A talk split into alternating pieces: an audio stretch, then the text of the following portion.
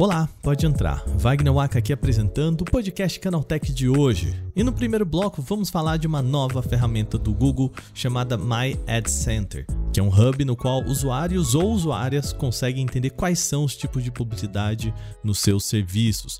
A mudança pode ser importante e eu explico hoje no programa o porquê. No segundo bloco, o assunto é novamente o real digital. Nós já falamos bastante sobre a tecnologia aqui no nosso programa. Agora o Brasil vai começar a criar as primeiras unidades dessa moeda.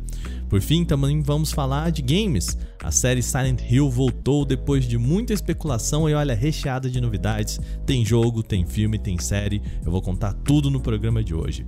Começa agora o nosso podcast Canaltech, o programa que traz tudo o que você precisa saber do universo da tecnologia para começar o seu dia.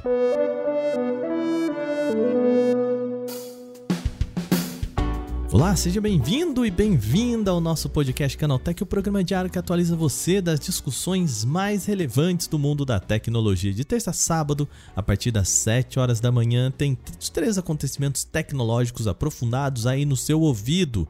E de domingos e feriados, a gente tem o nosso podcast de entretenimento, o nosso Vale Play. Aproveita e vai também compartilhar esse podcast com aquele amigo ou amiga sua que pode gostar de tecnologia, que vai gostar desse programa, tá bom? Se você levar mais gente, mais a nossa audiência cresce e você ajuda a gente a chegar mais longe, tá bom? Não se esqueça de seguir a gente no seu agregador para receber sempre episódios novos e aproveita, deixa uma avaliação pra gente por lá. Sem mais, vamos agora para o nosso primeiro tema do dia.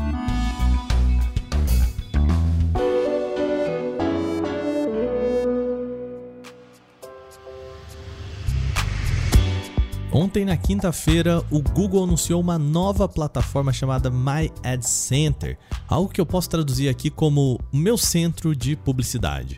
A ideia é que a pessoa possa escolher quais tipos de publicidade deseja encontrar na sua busca no Discovery e no YouTube. Anunciada em maio durante uma sessão para desenvolvedores do Google I.O., a função pode ajudar no direcionamento de propagandas. O que o Google quer aqui é tornar as publicidades mais refinadas, enquanto respeita preferências de conteúdo de usuários sem necessariamente observar seus hábitos online. Como é que vai funcionar essa tecnologia? Bom, a partir do My Ad Center, usuários podem escolher entre uma variedade de tópicos, incluindo saúde, esporte, livros, culinária, veículos, entre outros. No menu, cada tema é apresentado com um ícone de mais ou menos ali do lado. E aí é simples de entender. Se você toca no mais, sinaliza para o Google que se interessa nesse conteúdo. Se você coloca menos, se interessa menos pelo tema. O que é importante notar é que colocar o menos ali não significa exatamente que propagandas com aquele tema vão sumir totalmente da sua conta, tá? Essa vai aparecer com menos frequência. Outra parte interessante desse My Ad Center está na possibilidade de gerenciar publicidade de chamados temas sensíveis. Nessa aba, usuários vão poder restringir a exibição de tópicos específicos sobre publicidade relacionada a apostas, bebidas alcoólicas, perda de peso, vida amorosa, assuntos que, em alguns casos, podem despertar sentimentos negativos. Outro ponto importante da tecnologia é privacidade. Usuários podem restringir a exibição de informações pessoais para anunciantes, tais como a idade, status de relacionamento e nível de educação. Isso é crucial pensando aqui na Lei Geral de Proteção de Dados. Vale perceber que a ferramenta é de uso opcional, tá? O que quer dizer que você aí não precisa entrar lá no espaço. Na verdade, você vai precisar indicar para o Google se o que você quer mais ver e menos ver para refinar as suas publicidades. Quem decidir não declarar suas preferências provavelmente vai encontrar anúncios menos interessantes durante navegação pelo YouTube e pelos aplicativos do Google. As preferências definidas pelo app afetam as plataformas do Google, então a publicidade vai aparecer durante a navegação web também pode sofrer influência de escolhas destes tópicos.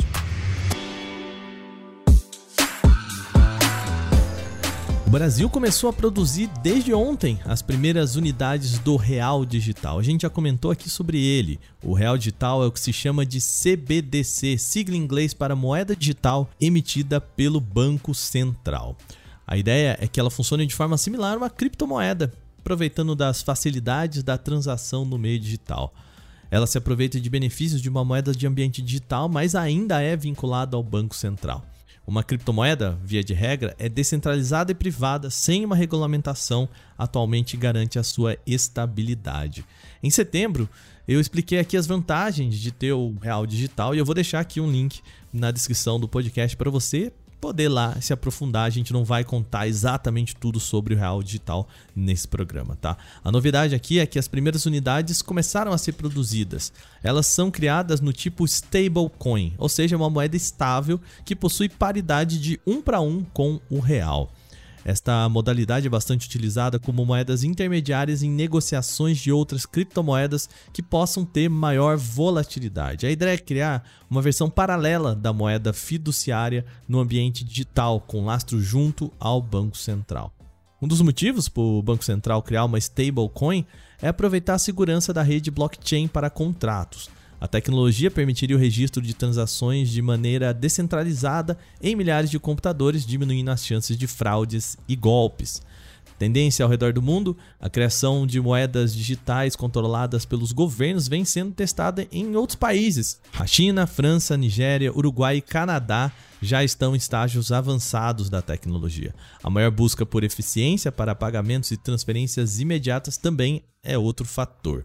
No caso do Brasil, a gente alcançou esse tipo de agilidade através do Pix, o que mudou os objetivos do Banco Central com o projeto. Segundo Eliseu Tudisco, diretor de estratégia e negócios da Accenture, o real digital tende a acelerar a substituição do dinheiro físico, elevando a formalidade na economia e ajudando em tarefas como cobrança de impostos e combate à lavagem de dinheiro.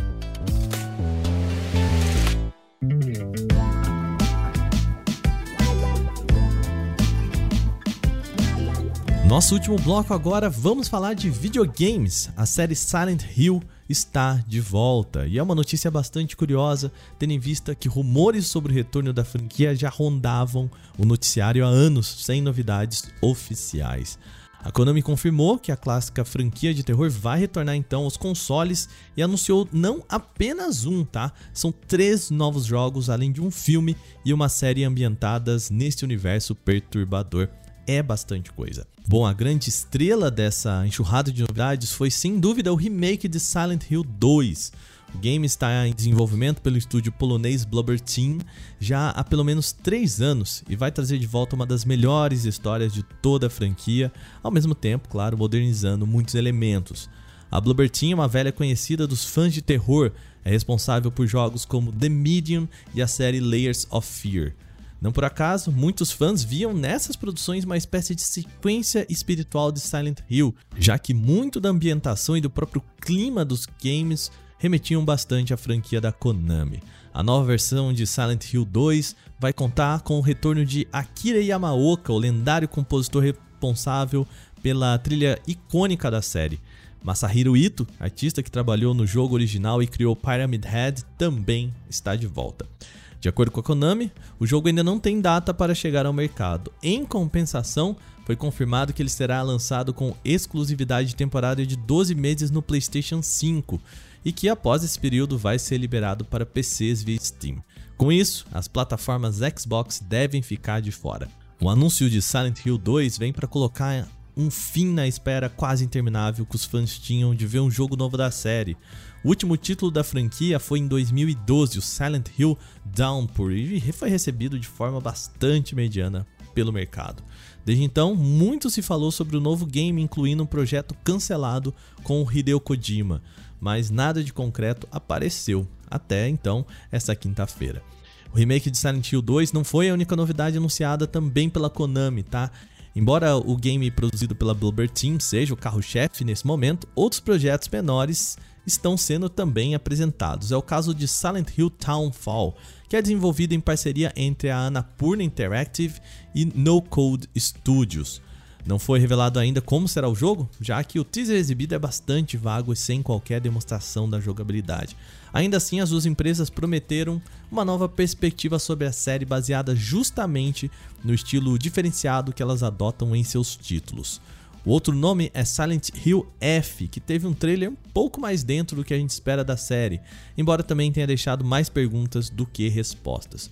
Tudo que foi dito é que a história vai se passar no Japão de 1960 e que a trama vai envolver eventos bizarros com flores, criaturas surreais e imagens que vão deixar qualquer pessoa com tripofobia desesperadas. O destaque de Silent Hill F é que ele está sendo escrito por Yukishi07, famoso por romances visuais japoneses que lidam com mistérios de assassinato, terror psicológico e sobrenatural.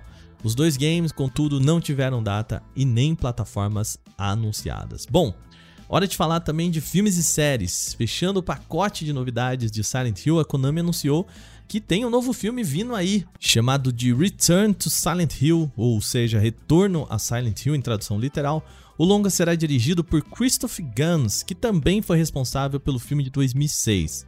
Com o anúncio foram mostradas algumas artes conceituais e pedaços do storyboard que confirmam que a produção vai adaptar os eventos de Silent Hill 2. Só não foi dito ainda quando que a película vai estrear e, claro, a gente nem tem mesmo o elenco escalado ainda.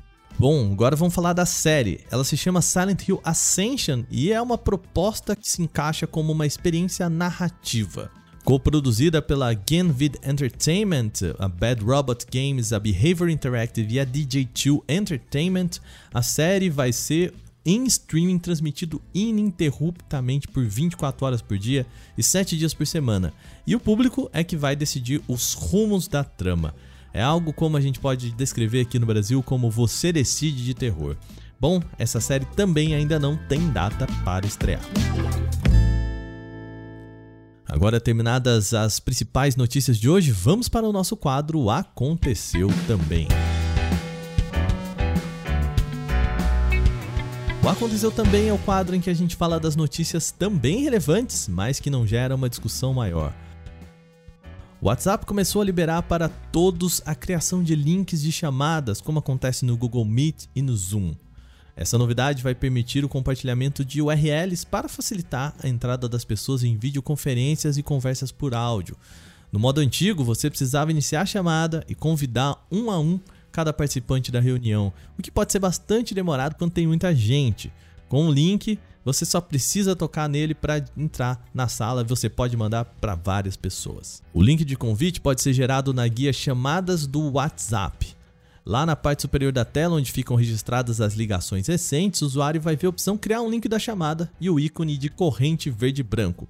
É possível selecionar qual tipo de chamada, de vídeo ou voz você quer criar. Qualquer usuário do WhatsApp vai poder criar as URLs, podendo ser compartilhada para outras pessoas ou grupos. Se você não tiver o contato da outra pessoa, é possível ainda enviar o link por outro aplicativo. Vale lembrar que é preciso ter o mensageiro instalado no celular para participar da chamada. A Blue, empresa norte-americana fabricante de smartphones, anunciou na última quarta-feira o seu retorno oficial ao mercado brasileiro. A fabricante marcou a sua vinda com três novos modelos. Nesse primeiro momento, são os modelos Blue B3, Blue B6 e B9.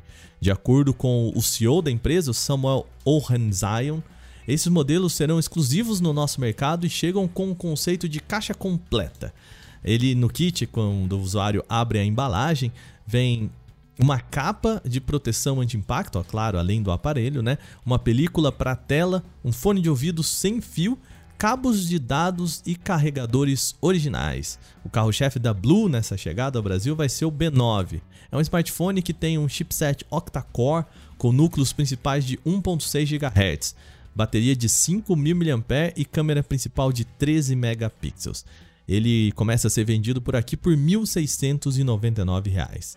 O Blue B3 e o Blue B6 têm o mesmo processador quad-core de 2.0 GHz e câmera principal de 8 megapixels. A diferença entre eles está na bateria. O B3 conta com 3.000 mAh, enquanto o B6 com 4.000 mAh de bateria. Os preços serão os seguintes: o B3 chega a 999 reais, e o B6 a 1.399 reais.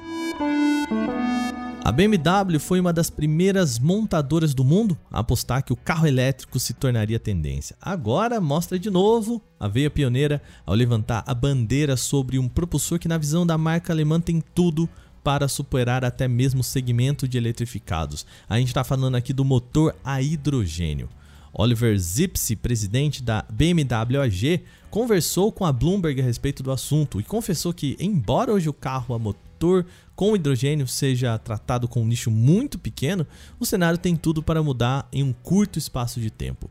A fabricante alemã flerta com hidrogênio desde 2005. Na época, fabricou 100 veículos chamados de Hydrogen 7, que usavam o combustível para alimentar os motores V2. O iX5 Hydrogen, carro conceito com esse trem de força, foi desenvolvido e apresentado no Salão de Automóvel da Alemanha em 2021.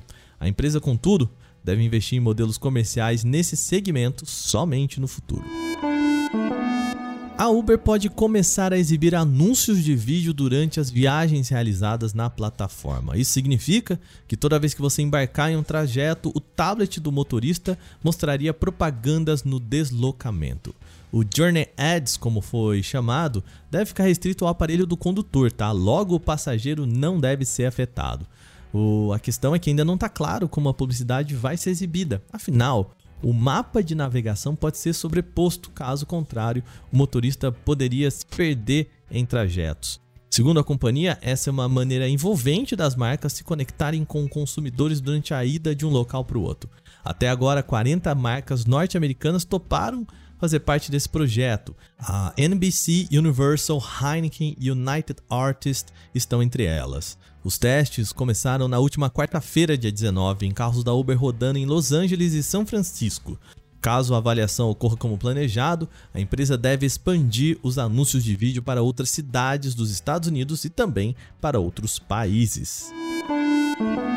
A Renault está apresentando uma série de novidades no Salão do Automóvel de Paris, que teve início no último dia 17. Depois do renascido Forever Trophy baseado no R4, a montadora francesa revelou seu futuro hatch elétrico. É o Renault 5 ou R5 Prototype, programado para ser lançado em 2024. A montadora francesa não confirmou oficialmente se o Renault 5 virá para o mercado brasileiro.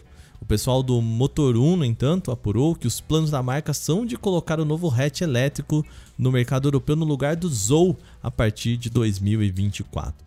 A estratégia é oferecer um carro mais moderno e mais barato, já que o R5 custaria algo em torno de 20 mil euros, valor bem menor do que cobrado pelo Zoe por lá, que é de 33 mil euros. A aposentadoria do Zoe na Europa seria o primeiro passo para que o modelo também saísse de linha em outros mercados, como o Brasil, abrindo as portas para a chegada do R5 por aqui.